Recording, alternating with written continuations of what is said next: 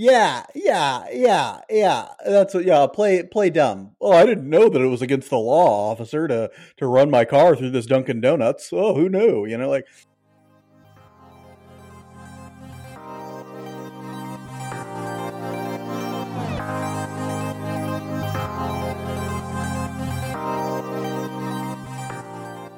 Welcome back to Royals Weekly. I am your host, Marcus Mead, and joining me as always, a man with a tattoo of Mr. Rogers just below his third nipple, my brother Mike. That is America's father, by the way, or maybe grandfather. I don't know. But also, we are identical twins.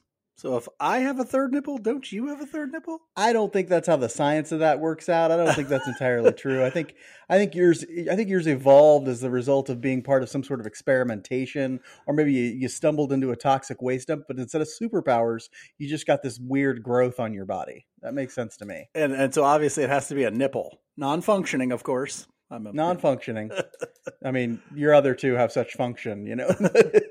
non-functioning, yes. But anyway, get a look at that tattoo if you ever see Mike at the beach. It is it's not what you'd think. It's not like you know it's it's it's a weird one. Um, it's evocative.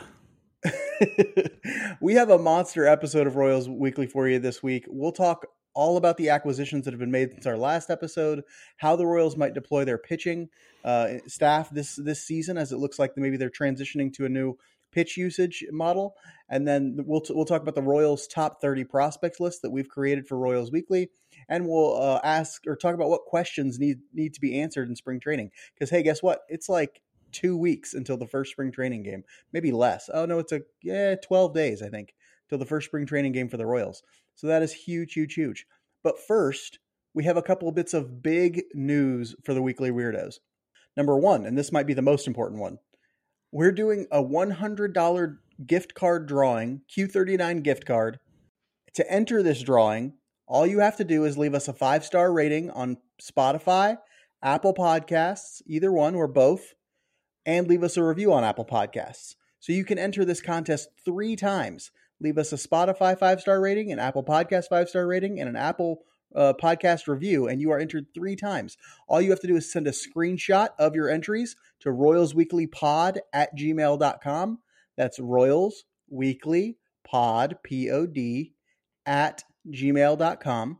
Send us those screenshots and you are entered to win this $100 Q39 gift card. Obviously, we are doing this to draw reviews and ratings from you, but that's okay. We give away some free barbecue. All you got to do is give us a little bit of a rating there on Spotify, Apple Podcasts. Send it to royalsweeklypod at gmail.com. This is also a way of giving back to you for being such wonderful followers. We really appreciate you listening go eat some free barbecue on us. I just had a pit. What is that sandwich we love, Mike? It's oh, like man. a. It's called the Pitmaster. It is fantastic. Oh, I just had one like a week ago again, and I'm still thinking about it in my brain right now. Mm-hmm. And so, yes, get yourself some $100 Q39 for free. That's on us. All you got to do, rate, review, Spotify, Apple Podcasts. Another big announcement, and I'm really excited for this because this means we get to do more Royals Weekly, and it'll be the first time I've ever been Royals Weekly is headed to spring training. Woohoo! March 8th through the 13th, Mike and I will be down in Arizona to get an in person look at the boys in blue, and we'll be putting out an episode every night we're there. Not the first night and the last night, because that's us flying in and flying back. But every night in between that, we're putting out an episode. So you'll get something like five episodes that week with us talking about what we're seeing from the team down in spring training. We're going to get in a lot of minor league baseball, a lot of major league baseball. It's going to be a ton of just intense content production from Royals Weekly to kick off the year. We're really excited about it. We really hope you all are willing to tune into us every single morning to hear what we have to say about how the Royals are looking down in spring training. So look forward to that. Put that on your calendars. But other than that, let's move into what's been happening for the last month since the last time we had an episode. It all starts with roster news. That's all they're really doing right now is shaping this roster into what it's going to be for the 2023 season. I think the big sort of splash, I don't know if it's a splash, the big sort of announcement since the last time the Royals, uh, since the last time we had an episode, the Royals have gone ahead and signed Zack Greinke to a one year deal worth about $8 million as a base and about I think a potential like 15 million with all the incentives. We'll see if he gets all that.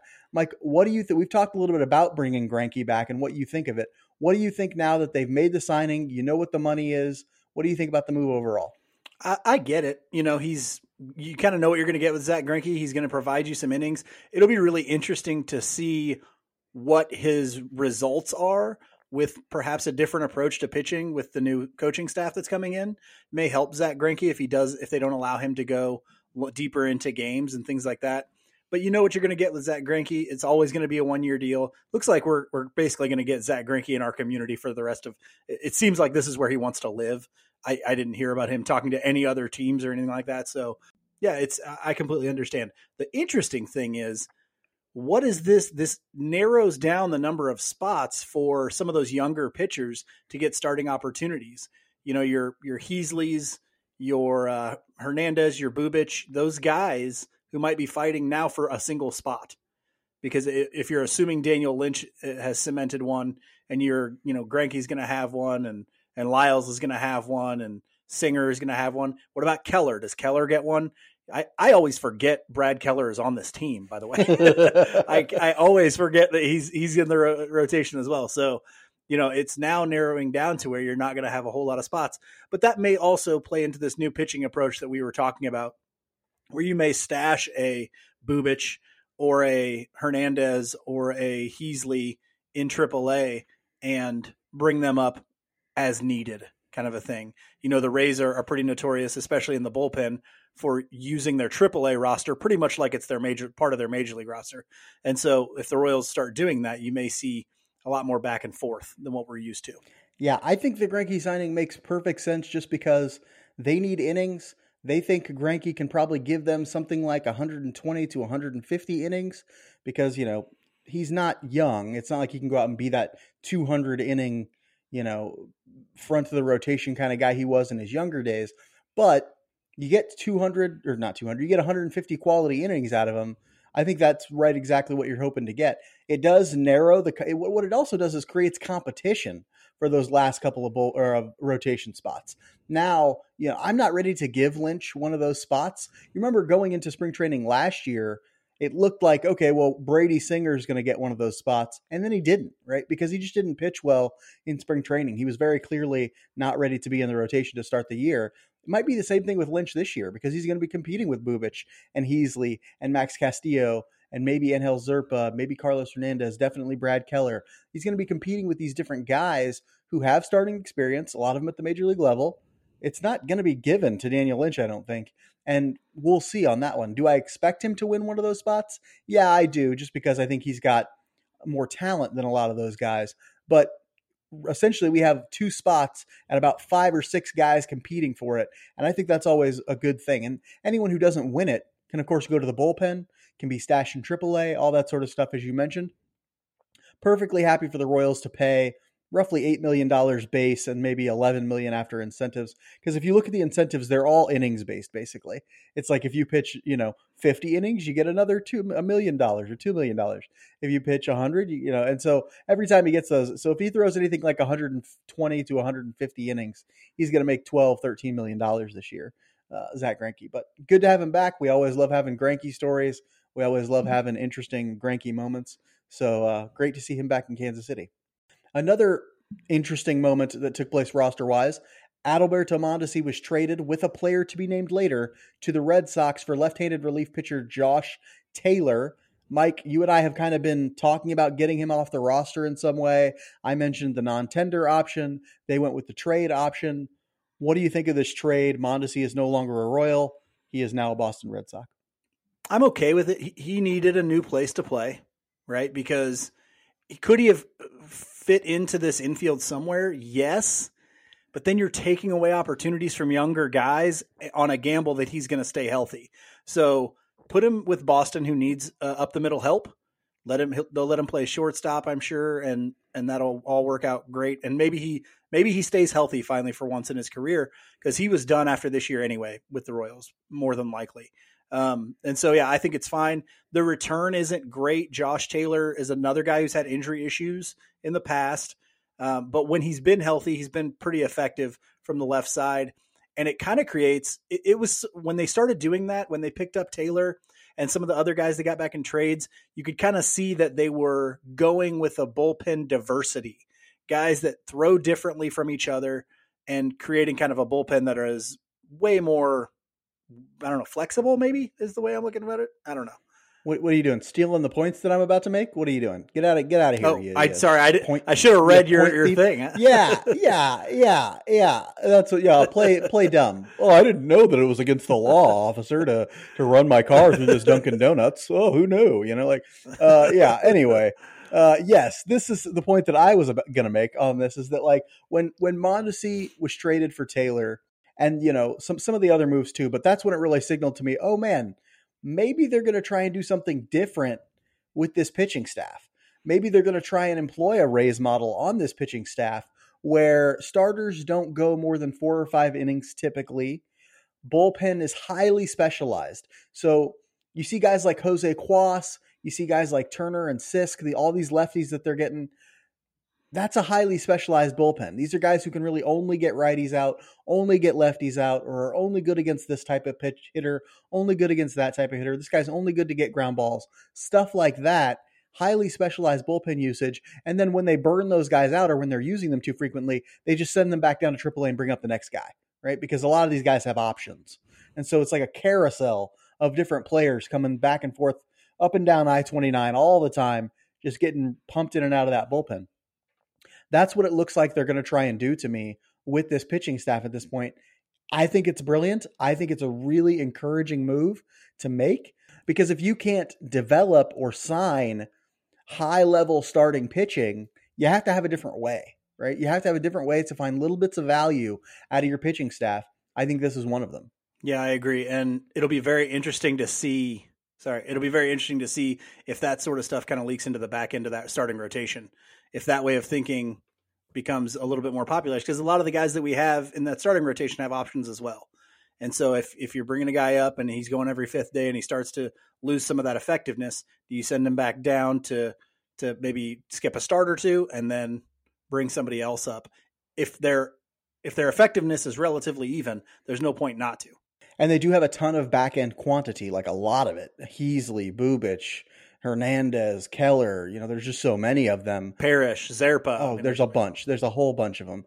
And you know, interestingly, I think that you're also then giving every guy a chance to show that he's made a, taken a step forward to show that he's like improved in some way. And what's interesting, I mean, people talk about like, oh, the Royals don't have a front end of their rotation. They need somebody to come in behind Singer and stuff like that. It's like, take a look at what happened last year it wasn't the front of their rotation with Singer and Greinke that did any that was doing the damage. It was the back end of their rotation that was causing them major, major problems. You can't have a back end with dudes with five three ERAs. I mean, that's what it went. Three four five for the Royals was like five three, five four, five two. You know, like it was just over five ERAs for the whole back three fifths of their rotation.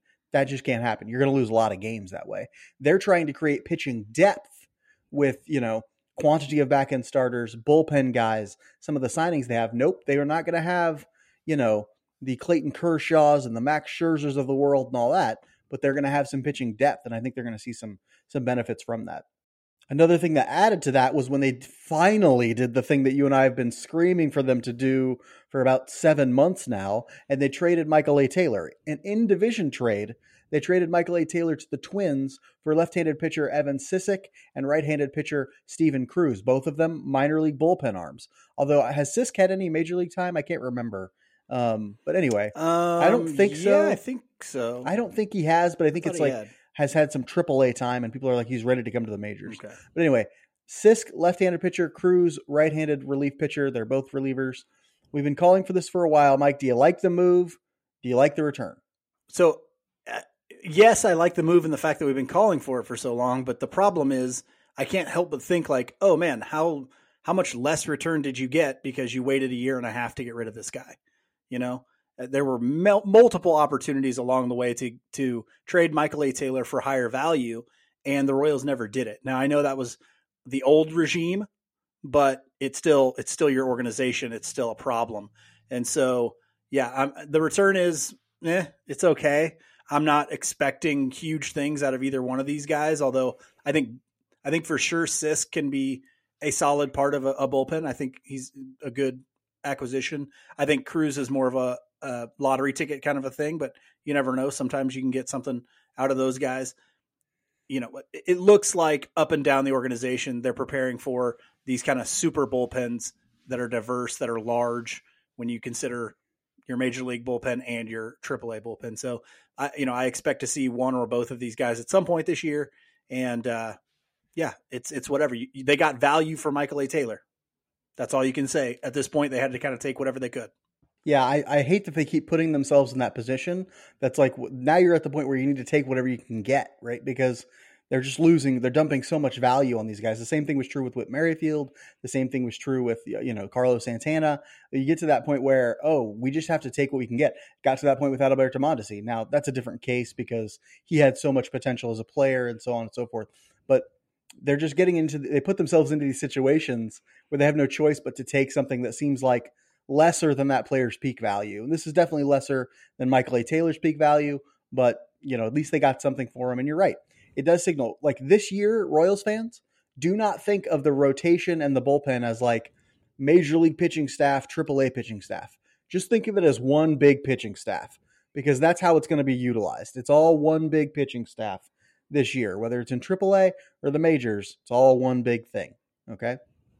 The one thing it does, the Michael A. Taylor trade, is it does free up some room for some of their younger outfielders to play. They have a ton of those as well with Olivares and Isbel and Waters and Melendez. Looks like he's going to play a lot of outfield. And Nate Eaton is, a, you know, could play a great outfield and that sort of thing. They have a lot of outfielders. They need to make a room for him. And Michael A. Taylor, for as well as he's played with the Royals, and he's played pretty well, is not going to be a part of their future. And so, good, good idea to move him, but they should have really done it six months ago, seven months ago, when you and I said they should have and everyone else was saying it too. to be fair, uh, they did have a couple of interesting minor league deals as well. Before spring training starts, you, you always see teams like sign all the, these veterans and stuff on minor league deals to see who's going to like round out their roster if somebody's like taking a step forward or something like that. I found a couple of them interesting. They signed a guy, an infielder named Johan Camargo. Uh, I don't for from the Phillies. I think he was where he most recently played, but he played for the Braves for a long time before that. They also signed a guy named Matt Duffy, who uh, 32 year old third baseman. Camargo is uh, both a shortstop and a third baseman. Uh, he's a glove first guy, capable of playing short and third. He's been up and down offensively, really, in his career, but he's around a 90 weighted runs created plus for his career in the major leagues. Uh, Duffy, known as a good glove guy at third, though his defensive metrics don't necessarily love him all the time. Uh, doesn't strike out too much, uh, but I think he'll like uh, he doesn't have a ton of power either. For a third baseman, not a lot of power. And so I think he'll get a chance. Everybody will get a look at third base. The Royals have said they want Hunter Dozier to win the third base job. So we'll see on that one. I'm not really sure about that, but we'll see. Um, Mike, thoughts on Camargo and Duffy? Any minor league deals you like? I think Duffy's interesting. Um, I, you know, he might be a guy who can come in and provide solid uh, defense at third base provide a competent at bat, though you're not going to get a whole lot of offensive production out of him. Uh, but yeah, I, I, I, think he's he's the one that interests me the most out of the two. Uh, the, you know, they're minor league deals, so I think they're probably depth in, in AAA. Just if you know Dozier gets hurt, or you know, because you don't really want to be playing uh, Nicky Lopez at third base probably every day, or you know, you don't want him getting at bats probably every single day. So, you know, maybe maybe Duffy's the guy who comes up if somebody gets hurt, or if you know, God forbid, Hunter Dozier goes into a Hunter Dozier skid at the beginning of the year and just can't hit the ball, or is showing that he really shouldn't be playing third base anymore, which he probably shouldn't. His defense is not great at third, so Bad. I'm a little surprised that they even want to do that. But there's no, there's also no room for Hunter Dozier in the outfield either. So you know where there is room for him on the bench. Uh, hey, and you and I've been arguing for him to be a bench player for a year now. So well, you know, yeah, the, the bench is where he belongs, but I don't I don't know what exactly what they're thinking, but maybe this is all just PR to try and up his trade value or something. Maybe he has a big spring and they try and move him. I don't know.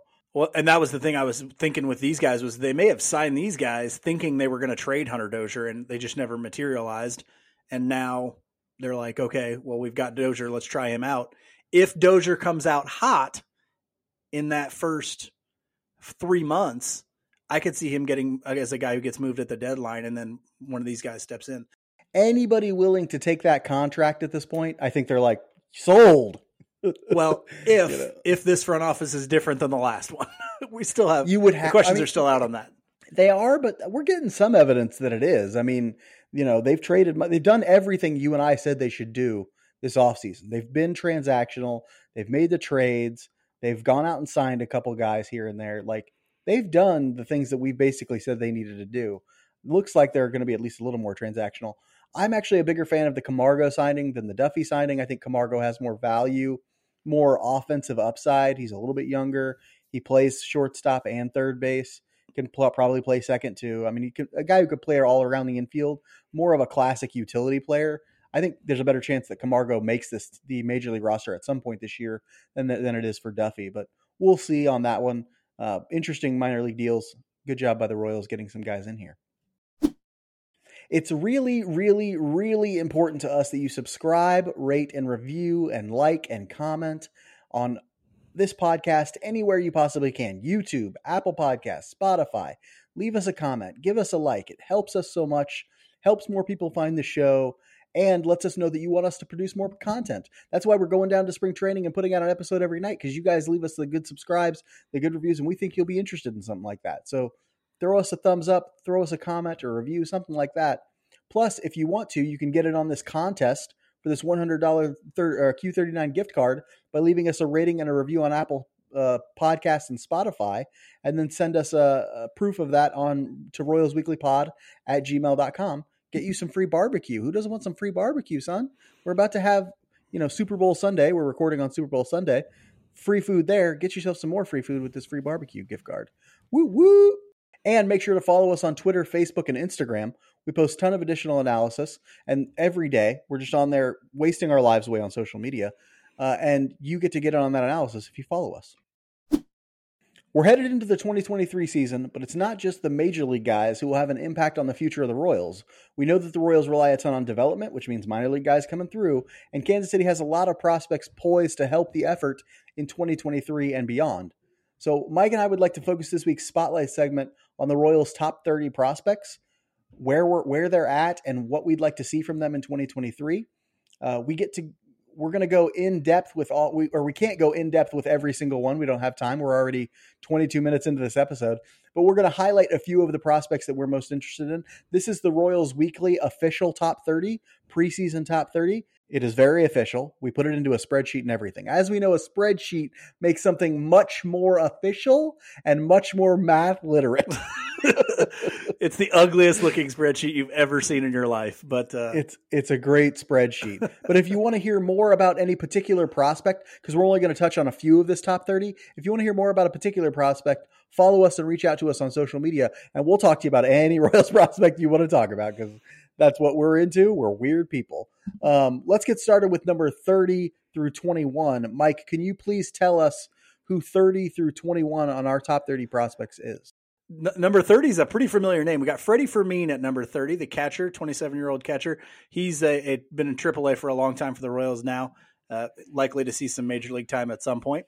River Town is 29, the 23 year old outfielder who had some success in high A last year uh, with the bat, especially. Hunter Patteson is at 28. Uh, he's a 22 year old left handed pitcher who's coming off Tommy John, so we haven't really seen him at all yet, but he's got some uh, potential, if you will. Uh, Andrew Hoffman's at 27, 23 year old right handed pitcher who was good in high A last year, struggled a little bit in double A, and I believe we got him in a trade last year as well. I don't remember which one. Drew Waters. That's the Drew Waters. The Drew trade. Waters trade. Okay. Oh, yeah. Mm-hmm. So we traded that pick in the supplemental round for Hoffman and Waters. Uh, Hayden Dunhurst is another young catching prospect, uh, 2022 draftee who uh, was a big big guy to draft there. He a lot of a lot of catching depth in this organization. Mm-hmm. Yeah. I feel like, and, and that's a good thing to have. Uh, 25 is Austin Charles, a 19 year old giant. Uh, shortstop and pitching prospect Huge. out of high school. He was a 2022 draftee. The guy's six foot six, people, and there was some debate on whether the Royals would let him play both ways. Uh, though some of the things I've read have seemed like they're focusing on him as a hitter first, but uh, who knows? Uh, Beck Way is at 24, the 23 year old right handed pitcher. Pitched pretty well in high A last year. We got him in the Andrew Benintendi trade. Jonah Dipoto was a 26 year old right handed pitcher who has pitched well in double A in the Arizona Fall League, and we're looking for maybe a kind of a bust out year for Dipoto. Will Klein is a guy that I really liked. He's at 22 for us. 23 year old, just a hard throwing flamethrower, huge stuff. Um, I can't. Re- are the Royals, have the Royals moved him officially to the bullpen yet? I I think so. It's hard to tell. I, I think remember. so. They were sort of toying Okay. with it. They were sort of. It was always kind of known that Klein would be a reliever, but they wanted to give him as much chance to kind of start as possible. But sometimes, even when he started, he would only just go like two or three innings and then move on. Yeah, but I was hoping he could stick in the rotation. He did his control, his command, and his uh, development of a third pitch. I don't think ever really materialized. Uh, Junior Marin, eighteen-year-old outfielder, very little power right now, but he's got a projectable, some projectable athleticism. He's a guy that we signed out of Venezuela, if I'm not mistaken. Um, he's got good bat to ball skills, but hasn't shown much other than that yet. Uh, so he's number twenty-one. That rounds out the last uh, last section of the prospects for us. All right, taking taking a look at the back third of our list there, Mike. Who stands out to you in that back third? Who do you find particularly interesting? Somebody you want to watch a lot or closely in 2023? Austin Charles is the guy for me, just because of the frame. Pretty much, uh, the guy is big. If he can fill out with some muscle, I don't know that he sticks at short in that situation because he is so tall and you know when you're that big moving around. Although he is a good athlete, he's a very very good athlete. So you know that could be a place that he sticks even if he fills out. But I'd like to see what they can do with a, with him if he gets a lot stronger and can develop uh, that hit tool a little bit. Uh, it'll be interesting to see, especially since he's still very raw. You know, the Royals will have 100% opportunity to shape and mold the development of this kid. So I'm excited to see with his big projectable body, his big arm, what he can what he can become. Yeah, it's tough. Tall hitters always have a, a difficulty to some degree because you know it takes a lot of coordination. There's a lot of stuff going on, arms and legs going everywhere. Yeah, but you don't usually see him playing shortstop either. Oneil Cruz is kind of the exception. The Oneil Cruz comparisons are going to be uh, they're going to become annoying real fast. Um, and so yeah, hopefully he uh, shows out tons of potential with a kid like that. But you know, I, I just remember watching tall hitters try and hit, and sometimes it can be a little a little daunting. Uh, my guys, the guys that I'm focusing on that back third, I chose two because I get to cheat whenever I want. Uh, Hayden Dunhurst is the one that I'm particularly interested in because lately I've been having a discourse about whether or not I think MJ Melendez is actually the catcher of the future for the Royals. I'm not sold that he is. And I've been sort of having a conversation with people about that. And Dunhurst could be, is what's interesting. He's a uh, defensive catcher taken out of Ole Miss in 2022, a guy whose pr- offensive production dipped in his last year. And as a result, he sort of dropped to us in the fifth round. But he's had offensive success in the past. Mike mentioned, I think, on our draft episode many, many, many months ago, that uh, Dunhurst uh, struggles with high uh, premium velocity, but maybe that's something they work on his bat speed. He no longer struggles with premium velocity and that sort of stuff. That's something you can work on actually. And so it'll be interesting to see. He didn't play much like in professional baseball last year. I think he had seven plate appearances or something like that. Uh, but it'll be interesting to see. I'm following him because maybe he is in fact the catcher of the future for the Royals. Good defensive skills, you like that sort of thing. Hopefully, uh, the rest comes around. Here's my hot take: when we get a robo ump, catching defense is going to become the nothing. It's going to be nothing. We're not going to value it hardly at all.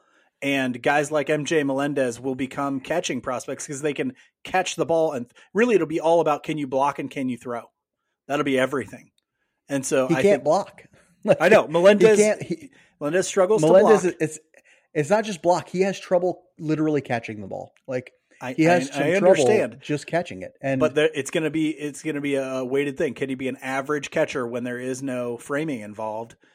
If he can and he can hit, you're going to stick guys back there that can do that. yeah, I think that's the case. And I think there are other things he needs to be more consistent with, like throwing the ball down to second, especially now that base stealing may become more a part of the game. Now that they've instituted rules about how frequently you can throw the ball to first, you can you can attempt pickoffs, and so you know he's a little inconsistent with his throws. He doesn't catch the ball that well. He doesn't receive that well, and so I'm just curious. Like maybe Hayden Dunhurst uh, is a prospect who has a chance at catcher of the future, and we can just let Melendez play an above average left field and hit as much as he wants. I also chose Do- Jonah Dipoto because I feel like we're sleeping on him a little bit because he's an older prospect, but this dude has incredible stuff. He had 84 strikeouts in 63 and two thirds innings in Double A last year. That's incredible. Then he went and just mowed down the Arizona Fall League with 14 strikeouts and one walk in the Arizona Fall League. His issue in Double A was walks. He walked 52 guys in that 63 and, and two thirds. But if he can harness that his stuff, just like Dylan Coleman, we got a guy who can definitely pitch in a major league bullpen. And so I'm interested to see what he can do in 2023. I'll go ahead and give us numbers 20 through 11 for uh, our top 30 prospect list here. Number 20, my boy Drew Parrish. He's a 25 year old left handed pitcher. He cruised in Double A last year, was really dominant uh, at Double A, but then struggled uh, in Triple A. Looked like he got out of his mechanics and was doing some stuff that wasn't as effective. Uh, at number 19, Samad Taylor. We got him in the Whit Merrifield trade. He's a 24 year old utility player who sort of plays a lot of different positions.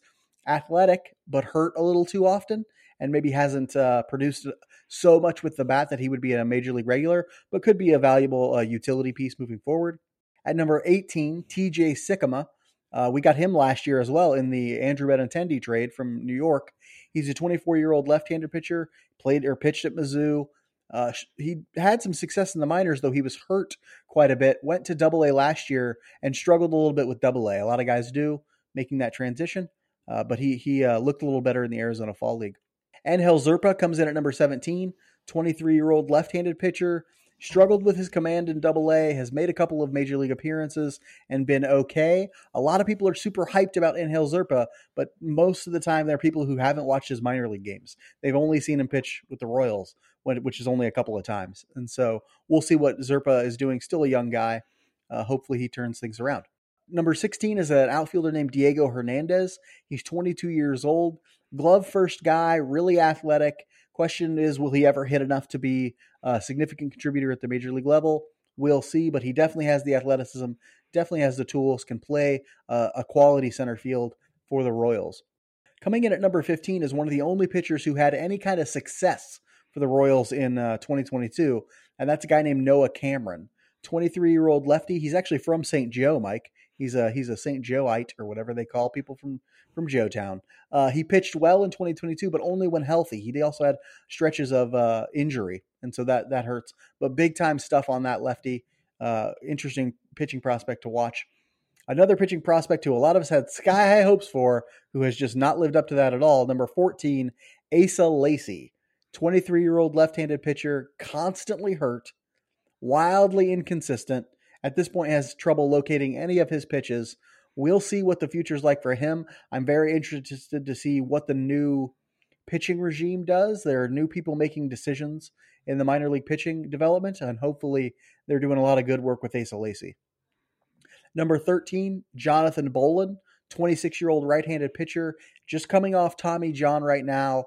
For a moment, he looked like he'd be a really good uh, pitcher to have in the pipeline. Still looking for his top stuff coming off Tommy John, but there's a lot of potential there with his power sinker and a good slider. Number 12, one of our only guests in, in show history, Alec Marsh, uh, a 24 year old right handed pitcher. Really good stuff, decent secondary numbers, but was hit too much in 2022. Hopefully, taking some steps forward this offseason. Sounded very positive about what he was um, taking on uh, during our interview. If you want to uh, listen to that interview, go listen to one of our offseason episodes with him and Alex Duvall. Coming in at number 11, Luca Tresh, a 23 year old catcher, hit well in high A and double A in 2022. Another guy Mike mentioned, part of that catching depth that the Royals seem to have a ton of. Mike, who in that segment, our, our middle segment, stands out to you as somebody you'd like to follow closely this offseason? There's there's a lot of guys that I like in this section, especially the arms. I'm not as high on Noah Cameron as some people, but still very much believe in, in Bowlan. And I like Luca Tresh a lot, a lot as well because he's uh, he's got some pop in his bat along with the defensive ability. But I went with our boy, f- friend of the show, Alec or Alex friend Marsh. of the show, Alec, Alec, Marsh. Alec Marsh was my Get guy. right. Sorry, because you mentioned Alex Duvall. We, we Alex. Duvall, I know. It good, yeah. uh, so Alec Marsh was uh, very kind enough to come on the show, and he really explained. He didn't shy away from those questions when we asked him some tough ones, which was, "Hey, your secondary numbers last year were really good, but the actual outcomes weren't great." And so he he went in and explained that process and how it was tough for him, and, and to keep working on improving, even though you're not getting the results that you want, you can still see some of those results and, and, and, it was a really good explanation. So I, I, encourage you to go back and look at that. He's the one I'm really looking at this year to take a big step forward. I want uh, Alec Marsh to be somebody we're talking about next year as a guy coming out of spring training, possibly earning one of those starting uh, starting spots in the rotation just because he had such a good year this year. Really seems like a great dude, really pulling for the guy. And then if that happens, then we can talk about like a Royals weekly bump that prospects get when they come on our show. Yeah. That's what I'm really looking for. Okay. Yes, yes. I, I, I expect Alec Marsh to make major league starts this year because I think they're going to Ooh, start him wow. in AAA. That's Well, he ended the year in AAA with a couple of good starts, and he's talked about the things he's working on. I think there's a good chance he does well in AAA and then just gets a spot start here or there. I'm not saying he's going to get moved into the rotation permanently or anything because there's a lot of veterans in that rotation at this point. But is it? I think it's definitely possible that he's one of the guys who makes a major league start uh, this year for the Royals. Market. Another guy who I think has a good chance of making a start for the major league team this year is a guy named Drew Parrish. He's the one I really like from that from that middle group, or not like I'm just really interested in because he did destroy Double A. He, he had a 2.13 ERA in 55 innings in Double A last year, and I watched a lot of those starts. The guy had pinpoint command with his fastball. Nobody could touch his changeup or curveball. It was just a darting in and out and just outthinking hitters all the way up and down. Then he goes to AAA, and if you watch the two deliveries next to each other, his delivery looks different in AAA. It looks like he had he got hit maybe a little bit, maybe changed some things without knowing it, and then he just could never find his his mechanics again uh, in AAA. So the stuff is there for Marsh. He doesn't throw hard. He's never going to be Parrish. a fr- or, sorry Parrish. He's never going to be a front end of the rotation guy, but he has all that sort of secondary stuff that you want the secondary pitches, the pitchability, the the intelligence to move around hitters and things like that. And I, so I'm really excited to see what he does in AAA. That AAA rotation could be really really good with Parrish, Marsh, Kowar, whoever ends up down in AAA. Uh, he's. I think his ceiling. You're looking at a guy like Jason Vargas. Very similar styles in pitching. Uh, you know, not hard throwers, but you know, if you can command the ball and you have decent secondary stuff, I think Drew Parrish can be a Jason Vargas if he can control that um, his mechanics and and figure out how to get out AAA hitters. I agree. I think he gets at least one start in in Major League Baseball, probably in September uh, with the Royals this year. And Jason Vargas had a very good career, and so and had some very good years. He did. He had a great Royals career, especially. and did yeah, and did some yeah, like I said, like you said, good stuff for the Royals. So Mike, go ahead and give us our top ten. This is the Royals' weekly official top ten prospects list. All right. Official top 10 prospects list. Here we go. At number 10 out of the greater Kansas City area, we got Ben Kudrna. Kudrna? I always want to say Kudrna. Is it Kud, Kud, Kudrna? Is I'm not a weird? am not a names linguistic. I'm not. I don't know. Like we'd have okay. to ask him. I'm just going to call him Ben Kudrna then. Just call him He's Ben. a 20 year Hey, old Ben. right handed pitcher. Hey, Ben. Hey, Cooter. I bet they Cooter. call him Cooter. I, I, hope, hope so. they call him Cooter anyway. 20 year old right handed pitcher from the Kansas City area. He pitched fairly well in A ball, some ups and downs. Strikeout numbers were pretty good, uh, but he's still got a lot of polish and work to do before he becomes a consistent starter. But as far as stuff goes, he has, you know, top level uh, stuff and ability. So maybe you think he's got the best stuff in the in the organization, no, minor league baseball for the Royals? Who does? Asa Lacy. Uh, I'm not even counting him. That doesn't count Oh, for me. You can't throw a strike. You don't get. You don't get to qualify. no, I don't think it. No, I, maybe uh, maybe top five for Kudrna in terms of stuff. Oh, f- for sure. Marsh, I think Marshes, I think are better. Yeah, Marsh may be better there. Uh, number nine is a guy that I'm very excited about in Peyton Wilson, 23 year old uh, outfielder, probably some second base. He was drafted as a second baseman. Real toolsy, can run, can throw, has some pop in his bat. He needs to work on his approach still, but he seemed to get hot towards the end of last year, so that's probably what pulls him up to number nine there. Number eight, Frank Mozzicato, the 19 year old lefty who was our number one pick uh, two years ago. Uh, real projectable. He struggled in 2022. He's got some weird. No- There's some guys in this uh, organization that had some really weird numbers. Mozzicato at times looked like he was going to be a guy that could strike out a bunch of people, and at times it looked like it was his first time on the mound last year. Uh, it- it- you know, real up and down minor league year for Frank Mozzicato last year. So hopefully we see a lot of development out of him. Number seven, we, we have him a little lower than some people, is Nick Loftin the 24 year old uh, utility guy can play a lot of different positions uh, out of Baylor. Okay. He may never hit enough to be a permanent starter. His power is about a maybe a 15 is the max for home run, 15 to 20, somewhere in there. He runs good, not great. You know, he's one of those guys. If you had to compare him, a lot of people compare him to Whit Merrifield. I don't know if his bat to ball skills are, are what Whit's were, but um, he's in our number seven prospect. Drew Waters is our number six prospect. Got him in a trade last year. 24 year old switch hitting outfielder. He's athletic. He's got pop in his bat, but he needs to calm down on the striking out. Even when he got to the Royals last year, those strikeout numbers were pretty high, even though some of the results were good. Uh, so it'll be interesting. He'll probably start with the major league club this year. Uh, number five is Carter Jensen, another Kansas City area prospect, 19 year old catcher. Uh, defense is improving. He hits the ball hard, really hard. Um, we'll talk a little bit more about him in a second. Cayden Wallace is the number four, 21 year old third base prospect out of Oklahoma State, if I'm not mistaken. Arkansas. Ark no, is it Arkansas? Yeah, it's Arkansas. It is Arkansas. You're right. Um, lots of tools. Needs work on his approach. Solid defender. I think a little bit better than what people thought at third. Um, so he's going to be a really exciting guy too. He was a draft eligible sophomore that we took last year. Number three, top three here. We have Gavin Cross at number three. Okay. Some some people think he's number one. We have him at number Some three. people right think he's number one. 22 year old outfielder, solid defender, probably doesn't stay in center. He's probably a corner guy, but he hits the ball really hard. And it looks like he maybe that power potential may be something that can continue to develop, which is what I was scared about when the Royals took him. I didn't th- know if he'd ever develop uh, the, the exit velocities into home runs. So uh, it looks like he might be able to do that.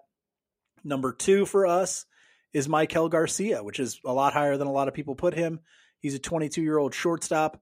He's a at least above average defender, if not even higher than that. He's got a good approach. He takes you know he takes walks, um, and it looks like possibly he's starting to tap into a little bit more power and has physically developed a little bit. Uh, he was a guy that you looked at was like a zero to five home runs a year kind of guy. If you can get him to a place where it's around 10, I think you feel like you've done really well. And really, more for him, it'll be more about doubles power um, and stuff like that. So if you can get a good. Now, the hard part is if the Royals are dead set on Bobby Witt Jr. playing short, uh, Maikel Garcia's value goes way down. Um, number one, though, our number one prospect right now is Tyler Gentry, the 24 year old outfielder. Uh, had a phenomenal year last year with the bat, killed double A pitching. He's got a solid approach. He's got uh, surprising power. He's a good defender in the corner outfield. Uh, possible four to five WAR player, in our opinion. Uh, we think Tyler Gentry is going to be quite the uh, quite the performer if they can find a way to get him at bats in the major league level. Now I hear what you're all saying. You're all saying these people are crazy. Why isn't Gavin Cross number one? Why is Maikel Garcia so high? Why is Nick Loftin so low? Let me explain. I think that Nick Loftin, there's a significant chance that Nick Loftin will not hit enough to be an everyday major league contributor. Okay. And if you're not an everyday major league contributor, it's hard to put you in the top five of a system. Definitely in the top three of a system. Can he be a useful utility piece? Sure. But there's a chance that he won't ever hit enough to be more than that. And I don't know that he's a good enough defender anywhere to be like a, an Adalberto Mondesi whose defense is so good he's worth two WAR just as a defender. You know, I don't think he's he's not that at shortstop. That's for sure. He's not that in center field. That's for sure. Where's he going to be? Like he's not a hugely valuable defender at any one position. He's just pretty good at a lot of them.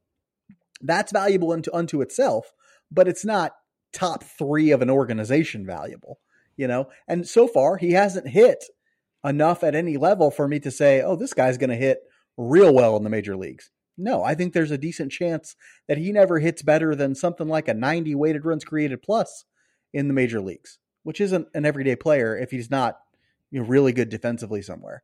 And so I'm not as high on Nick Loftin as a lot of people are. What about Gavin Cross? Me putting Gavin Cross at what do we have him at, Mike? Four? Three. Wait, I'm at three. Three. That's pretty good. not putting him number one is not a reflection on Gavin Cross. It's just that I think that Gavin or Tyler Gentry is my number one because I think he's what we hope Gavin Cross is in two years, right? But he's already doing it.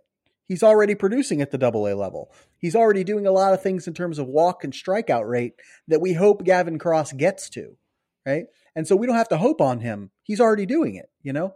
And so my I'm I'm willing to prize or to sort of reward guys for having performed more at the upper levels of minor leagues and having that track record in the minor leagues than I am to say, oh, because Gavin Cross is the hot new pick. He's the first round pick. He's so good. No, no, no. Show me the guy who's done it already. Show me the guy who's already performed in minor league baseball. That's why Maikel Garcia is above him too. Maikel Garcia is one bump in his power away from being a four to five war player consistently because he has the defense at, at shortstop. He just needs to hit the ball a little bit harder. And who knows, he may be there already from what we're seeing out of winter ball from him, right? And so if he takes a tick up in his in his power and he's still young, 22, 23 years old, a tick up in his power and he's a 4 to 5 war player, player. Two ticks and he's like, you know, really really good. And so I think that it makes sense in my mind to rank those guys a little higher than Gavin Cross, who just doesn't have the track record. Same with Cayden Wallace. Yeah, and actually, I'm I'm a big fan of uh, Carter Jensen. He's a guy that has really surprised me coming out. I didn't realize how hard he would hit the ball consistently in his first year playing. And and the, the defense is better than what a lot of people thought it was going to be. Keith Law came out with his top 20 Royals uh, list this past week or two weeks ago. I can't remember what it was now. And he talked in there about how Carter, like industry people were saying, Carter Jensen's defense is above average, which they thought it was going to be something where he had to move – to another position because his bat was going to move a lot faster than those defensive skills. And so we always knew he had a big arm, but he, he lacked in some of those other things. And he has improved those so much that now people are saying his defense is above average. And so above average with the how hard he hits the ball is a special kind of guy. Now he needs to work on getting more loft. And I think Keith Law mentioned a little bit about being a little too pole happy in that uh, article that he had. But if you look at like his exit velocities and things like that, or just watch and you're like, oh my gosh, a 19 year old, or actually was 18 at the time, playing at that level, who you know is a year earlier was you know hitting balls in Parkville, uh, was just crushing the ball, and it's like, oh my gosh, the the the potential is so high for him. And though it seems like the worth ethic matches that, so uh, maybe down the road we can get old Carter Jensen on here, give him the Royals Weekly bump uh, when oh, he yeah. needs that. That's good. I want to get I want to get him on here do that. So um, yeah, it was. Uh, I'm really excited about both Gentry and Carter Jensen, both of them. Yeah, I'm a big Gentry guy. If you follow me on Twitter, you know that. Just a real quick case for why he should be number one and why we like him so much. The guy hit 326 as an as a batting average in double or last year between high A and double A, 422 as an on base and 542 as a slugging those numbers didn't dip at all when he went from A from advanced A to double A. He just kept hitting.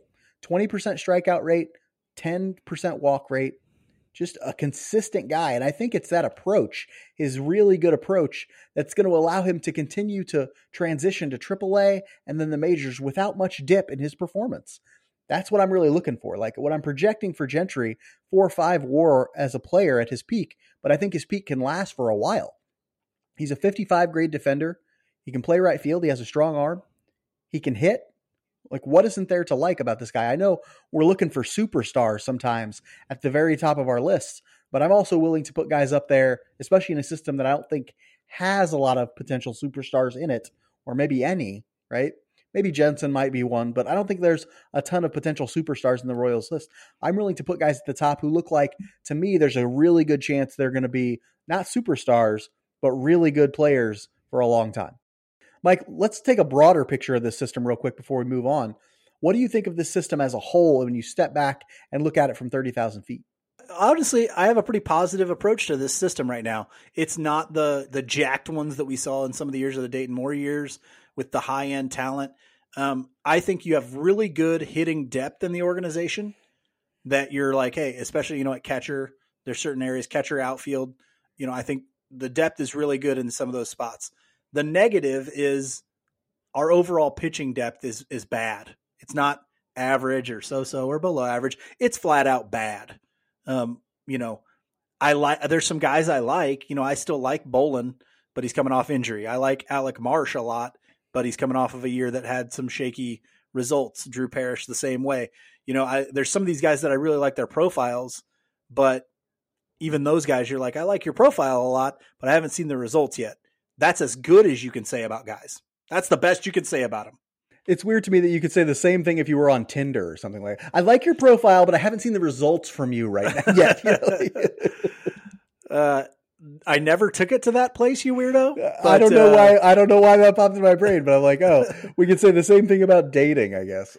well, I don't know the swiping right versus swiping left. I don't know which uh, one is good you, or you were bad. married before that was all a thing. I yeah. know, I know. Yeah, but uh, you know, there's some guys I'd swipe right on if that's a good thing. I don't know if that's a good thing. I don't know. Uh, but there's a lot of these, a lot of the pitching prospects, especially starting pitching prospects, are not don't don't move the needle for me.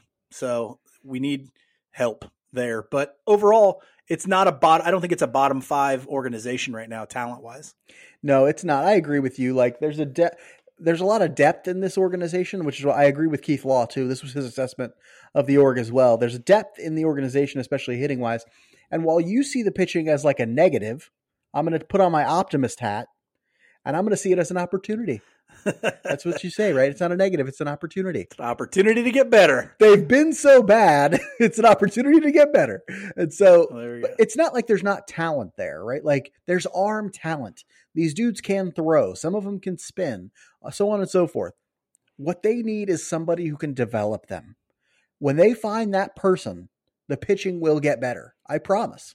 The pitching will get better. Frank Mozzicato will get better. Ben Kudrna will get better. You know, Jonathan Bowlan will get better. All these guys will get better. So there is an opportunity where they're with the pitching. But you're right. Right now, it's just we haven't seen anything from the pitching. It's just an opportunity. And if they don't get better, if, if the people they have in there now to do the pitching development aren't better than the previous group, then that opportunity will be wasted.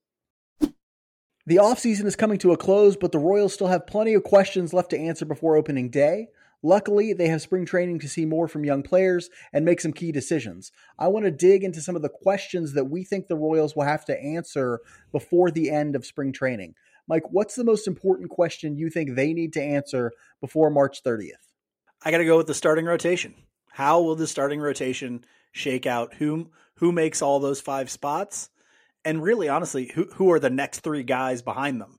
I think all of those are important questions to answer and will ultimately be the thing that determines how well the season goes. I don't think we have anybody to the point where it's like, okay, well, we can win 95 games. But uh, I think, you know, I don't know, it'll really change your outlook on this. If they stock that starting rotation with like all the veterans that they have, I don't know that it's going to be as exciting to watch the development of those young guys because they'll all be in AAA. You know, Kowar's probably certainly going to AAA.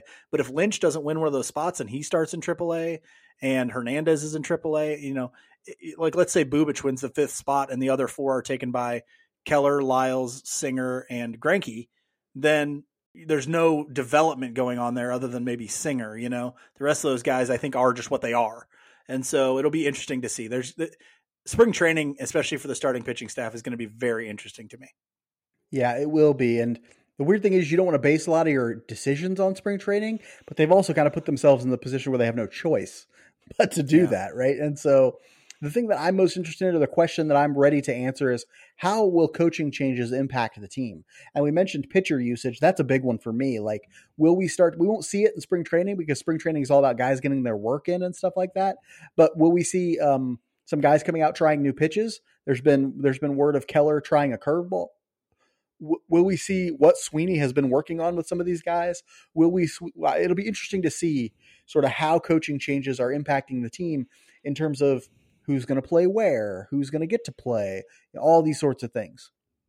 I tell you a question I still have, and I want to see it looked at in spring training. How much is Singer throwing that changeup in spring training? That's still oh, a question yeah. to me. Might as well like, have him throw it a ton in spring training. Like work mm-hmm. on it there. That's where you work on pitches. Work on that changeup. How does it look coming out of the offseason? I'm really curious to see what that changeup looks like. Have they helped make it better? You know, has as a private organization help make it better? Somebody, because that changeup's going to be really important and really interesting. You know, any pitches Lynch, what's the fastball look like? Like, has he tried a different one? Are they going to have him do different things? All these sorts of questions are about coaching changes, really, and the impact of them. Yeah and Keller too. Is he th- leaning on the four seam or is he going to the two seam?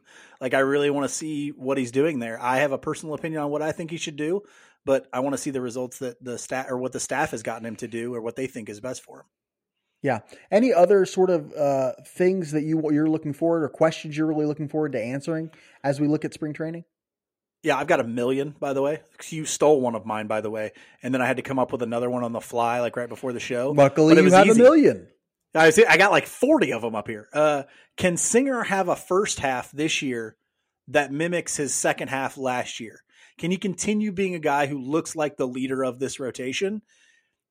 It, at times it has appeared like he's a little bit i don't want to say it's wrong to say mentally weak because i don't think that's right but i think he can sometimes get in his own head I hope that doesn't happen coming into this year. I hope it's a fluid continuation of the things that were happening the second half last year.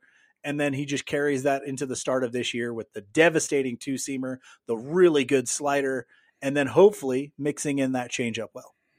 Yeah, I hope that's the case too. I'm sort of asking a, question about more about coaching, and that is how will Quatraro find time for all these young players? They have so many young players that they need to get time for in this lineup in this rotation in this pitching staff and things like that. How will Quatraro find time for these guys? Isbel and Waters and Eaton and Olivares and Melendez in the outfield. That's they got four or five guys they need to find time for in the outfield. They got you know, uh, Maikel Garcia and Bobby Witt Jr. Nicky Nicky Lopez isn't really young, but he, you know, he's they time for him and Michael Massey and Vinny Pasquantino and Nick Pratto. There's just so many guys they need to find time for both during spring training and then they'll have to find time for them in the regular season. How's he going to do it? What's rotation going to look like? What's platooning going to look like? They probably won't platoon much during the spring training, but it, it's just interesting to me to see like what are the different combinations Quatraro comes with to play with in, in spring training. Yeah, and I I don't know that he may actually platoon a little bit in spring training. I just you know a little towards the end just to see what it looks like. Uh, but yeah, it's going to be crazy to see how that outfield shakes out. Where is Hunter Dozier going to play? Is he actually going to be their everyday third baseman? Is that really going to happen? Maybe that should have been our number one question. Is he actually going to be their third baseman? We got to answer really? this question. Is he actually going to play third base? Oh, don't make Should me watch to that. Watch, right? No, it will not be fun to watch. Please don't make me. Uh, yeah, it's gonna be it's gonna be such a wild spring training. I, I mean, I even have questions about like the broadcast. Oh yeah, you know, I want to hear Jake Eisenberg. Coming He's great. I've yeah, I've mean, listened to a ton of his yeah, AAA like games. Him. He's great. I can't wait. There's just so many questions when you change out the the front office and the whole coaching staff and, and all that stuff. It, and with all the guys we've traded, it's just there's so many questions about spring training. That's why I'm excited to get down there with you and and experience it. Big thanks to my in-laws who are letting us stay at their place for free. Uh, you know, it's it's going to be fun. I'm excited for spring training. Now, I'm not excited because how are we going to watch baseball games? Does anybody know yet? We'll get to that. That's another thing for Does another. Does anybody day. know? Okay. We'll watch it. you and I, you and I can battle that out later. Like, yeah. who's how are we going to watch these games?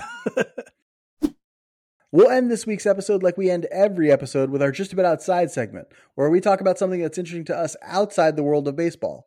Mike, you've got a whole month of worth of stuff saved up to talk about, and yet somehow I can't really discern what you're talking about today. Let us know what's happening to you outside the world of baseball. I did have a couple of things to to put in there, but you know, I was cruising through Twitter last night and I kept seeing stuff about, "Hey, partying down here in Phoenix." I'm like, what the heck? And I just, it just like dawned on me, oh my gosh, Phoenix, Arizona, right now at the end of February and beginning of March, or ha- back half of February, beginning half of March, is like the party capital of our country. Okay.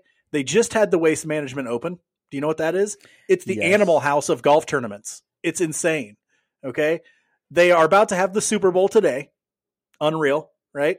Spring training's getting ready to start down there crazy fun time which the mark has never been to spring training but i have when i went down there with my wife it was just a party we just had, we just partied the whole time it was great this is before we had a, a kid um, and so yeah like i mean who knew uh, arizona state is there arizona state's like only known for being wasted and taking seven years to get a business degree so like like this is unreal when did phoenix arizona become the the place to be. Hey, the geriatrics know Anybody? how to do it, my man. They're they I pop, guess they and pop a Geritol and they get out there and do keg stands day after day. The after amount day. of okay, so my in laws they live in like a retirement community down there. My mother and father in law and my and my wife's grandma, um, and like if they didn't live in that community where everybody was uh, like 70, they would I'm sure like I, I'm wondering there's got to be a bunch of people who actually live in Phoenix that are just pissed all this stuff is happening at the Oh same yeah. time. I would think like they have to be, you know, because the it- traffic's it's be a terrible now. Um, I'm sure. I'm sure it is. I'm sure it is. Uh, yeah, it is a party downtown. We, we've kind of gone this whole episode without talking about the Super Bowl. Really, the Super Bowl is tonight. the Chiefs are playing in the Super Bowl. Uh, the Chiefs are in it, of course, right? But we wanted to be available right after that, so you guys say, "Let's kick off baseball season." And we we, we don't know what's going to happen tonight. We don't know if they've won or if they've lost or anything like that. What we want to do is raise your spirits if they've lost, or you know, get you even more jacked if they've won. Yay! It's baseball time! Yay! Um, but yeah, it will be the Super Bowl. They will be crazy down in Arizona. I'm sure people are going to be having lots of fun. Let's remember it's a game, and let's not hurt anybody including yourself. including yourself win or lose let's not let's not do anything to get anybody hurt okay um but yes phoenix arizona party central uh, i'm talking about a tv show that i've started watching recently because like two days ago i was watching an episode of it and i laughed so hard i thought the thing that was said was probably the funniest joke ever written just ever written i don't know why probably because it snuck up on me you know as a joke it just really snuck up on me so in the episode, Martin Short, uh, the, the name of the show is Only Murders in the Building. I'm sure you've heard of it. It's on Hulu. It stars uh, Steve Martin, Martin Short, and Selena Gomez. Hilarious show. Love it. It is it is really funny at, at points, right? Some of it sometimes it's like it kind of drag, not drags, but it's just not as funny at certain points, and then other points it's very funny. Um, but the joke that killed me, man, it just floored me. Martin Short gets into an elevator with Sting, the musician, Sting, right? From Of from the, police.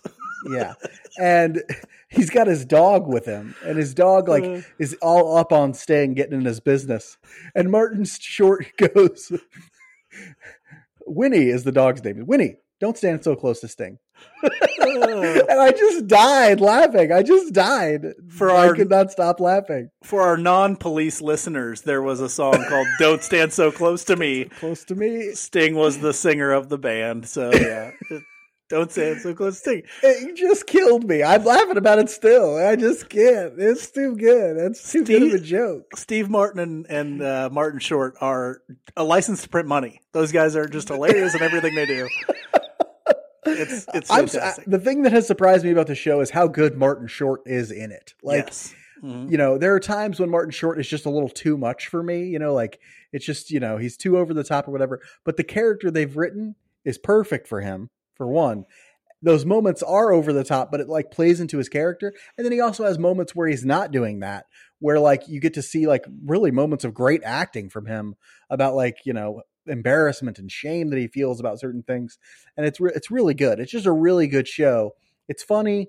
It's light. It's like there's a mystery element to it. You know it's a, about true crime podcasting or whatever. But i highly recommend it i'm sorry i ruined that joke for you but i just had to tell it to you because it Every time it'll look still sneak down, up on you. it it'll will. still be funny uh, but like man it is so funny. There are a couple times where i have just been like laughing out loud with this show. Anyway that is all we have for this episode. It has gone on for quite a while. We're tr- we try and keep it shorter than this but we had so much to talk about. Good luck to the chiefs tonight in their super bowl. We're hoping for a big chiefs victory. Let's go, we will be watching. We will be glued to our televisions. Hopefully you all have a good time watching that super bowl tonight. Baseball season starts tomorrow when this episode will air. Until then be good to each other. And go Royals. And Chiefs.